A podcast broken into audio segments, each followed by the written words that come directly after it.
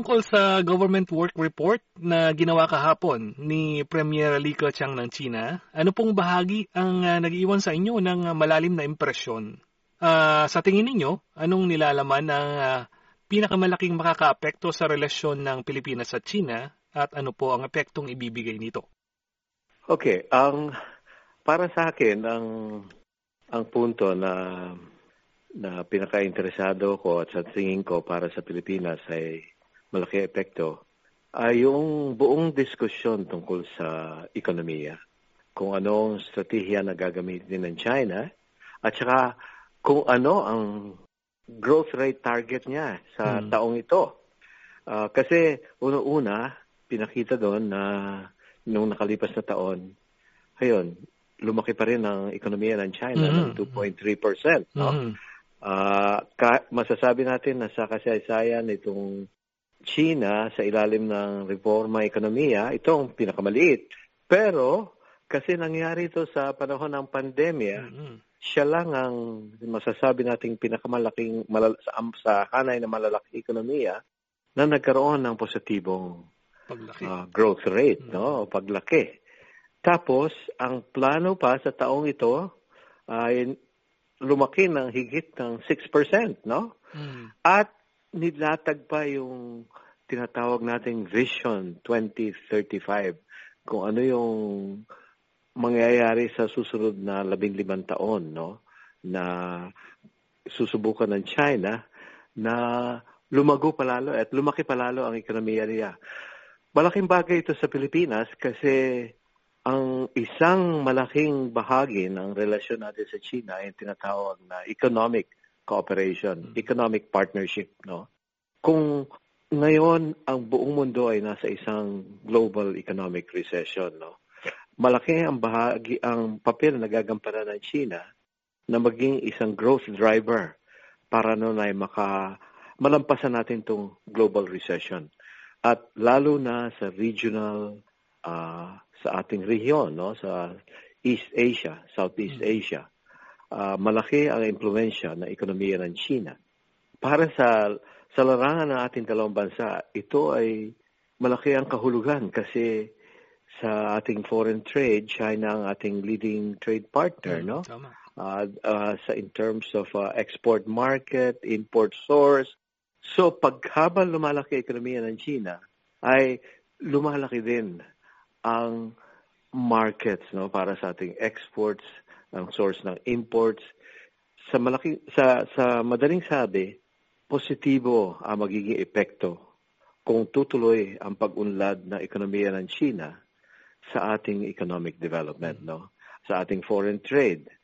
Kasali lahat 'yan, no? Mm. So sa tingin ko kung matutupad ang ganitong plano ng China at patuloy ang pagunlad ng kanya ekonomiya ay lalawak pa ang larangan ng kooperasyon ng ating ekonomiya, ng ating dalawang ekonomiya.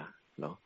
Kaya yun ang isang malaking bagay na sa tingin ko merong epekto sa Pilipinas. Kasali na dyan yung diskusyon no, sa government report hinggil sa tinatawag na rural revitalization at yung relasyon nito sa poverty alleviation. Malaking tagumpay ang nagawa ng China na nasugpo itong absolute or extreme poverty. Mm, no? Dahil isang malaking leksyon sa atin to na maaring matutunan kung paano gagawin to. At dun sa diskusyon na yon ay lalo pang pinapaliwanag kung paano matutulungan yung mga naka, nakalampas, nakaalpas sa poverty para masustain ito, no? At dito, yung mga bahagi, yung mga tinatawag natin mga measures na na pinaliwanag dun sa work report ay malaking relevance sa Pilipinas, no? Yung pagtulong hindi lang sa mga mahihirap, yung pagtulong pag pag-unlad ng consumption, consumer spending, no? At uh, at kasali na dito yung pagtulong sa maliliit, no? at saka yung mga medium-sized enterprises, mm-hmm. Tax cuts, subsidies, government support. Ito ang paraan para makamtan ng tinatawag nating economic recovery. Kasi ito rin ang hinaharap na, na challenge no, ng hamon ng Pilipinas. Paano sa isang banda masugpo ang pandemya at sa kabilang banda naman ay mabuksan na at paunlarin na ang ating kabuhayan at ekonomiya.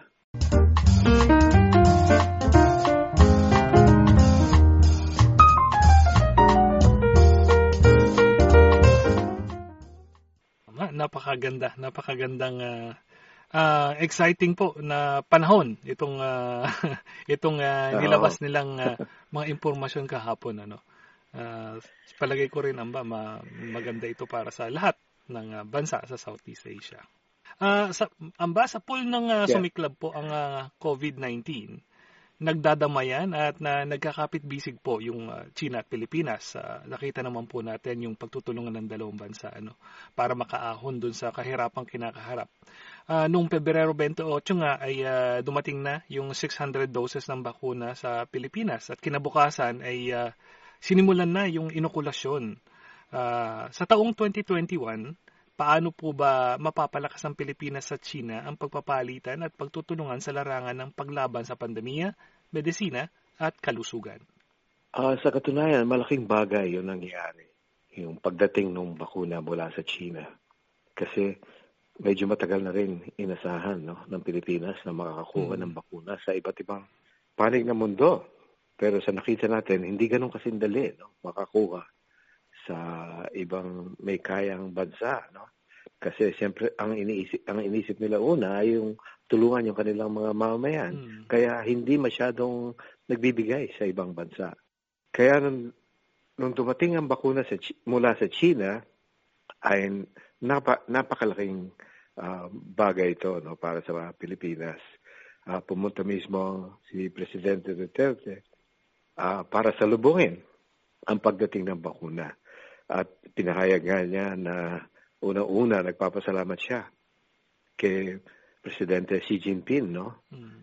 Na siyang nangako nung pa nag-usap sila nung nakaraang Hunyo na tutulungan ng China ang Pilipinas sa larangan ng bakuna at natupad mm. ang pangakong ito. Sa kabilang banda naman, ayon nga kay Presidente Duterte, ito ay nagpapahiwatig sa mamayan ng Pilipinas na seryoso ang gagawin ng pamahalaan para mabakunahan no? Ang nakararami no? Ang tinatawag nating target na mga 70 million Filipino adults mm-hmm. para magkaroon ng tinatawag na herd immunity no? At sana ay magawa natin to sa sa taong ito oh, kung ka, kung makakaya no? Opo. kaya da, yun ang malaking bagay na nagawa nung pagdating ng bakunang yan. At darating pa, dumating pa nga yung um, pangalawang batch na galing naman sa Europa. Mm. Tapos sa buwan nito ay inaasahan, bago matapos ang buwan, darating pa ang isa pang milyon, one, another million uh, doses no, mula sa Sinovac na binili ng Pilipinas. Mm. Ito ang plano para mas maagang matupad yung plano na mabakunahan ang maraming Pilipino, no? nakararaming Pilipino. Mm-hmm. Kasali dyan, nakita natin noong nakalipas na taon na halos pitungpong eroplano mula sa Pilipinas. Kasali na dito, pinakamarami galing sa Philippine Air Force na lumipad papuntang China, naglanding sa mga airport sa Southern China at siyang kinuha yung mga PPEs, mga medical supplies, medical equipment laban sa COVID, no? Mm. Ito ay kasali ito sa pagtulungan ng dalawang bansa. At yun ang nakita natin nakalipas na taon. Meron pang isang um, Navy ship ng Philippine Navy na pumunta sa Xiamen mm. para din kumuha ng mga supplies, medical supplies at, at napakaraming PPEs para sa Pilipinas. Yun ang nangyari noong nakaraang taon at mangyayari sa taong ito. Yung ko- kooperasyon sa larangan ng dalawang bansa, lalong-lalo na sa pagsugpo sa pandemya, no? sa virus, sa COVID-19, paglaban sa COVID-19, at lalong-lalo na kooperasyon sa larangan ng bakuna, ang siyang nangungunang gagawin, no? Ito ang pangunahing item ngayon sa bilateral agenda. Mm. Dahil ito ang kinakaharap ng dalawang bansa na pangunahing panganib. Ito ang COVID-19. Kaya talagang tumaas at naging pinakamahalagang bahagi ito ng bilateral agenda, yung cooperation sa pandemic response at kooperasyon sa bakuna.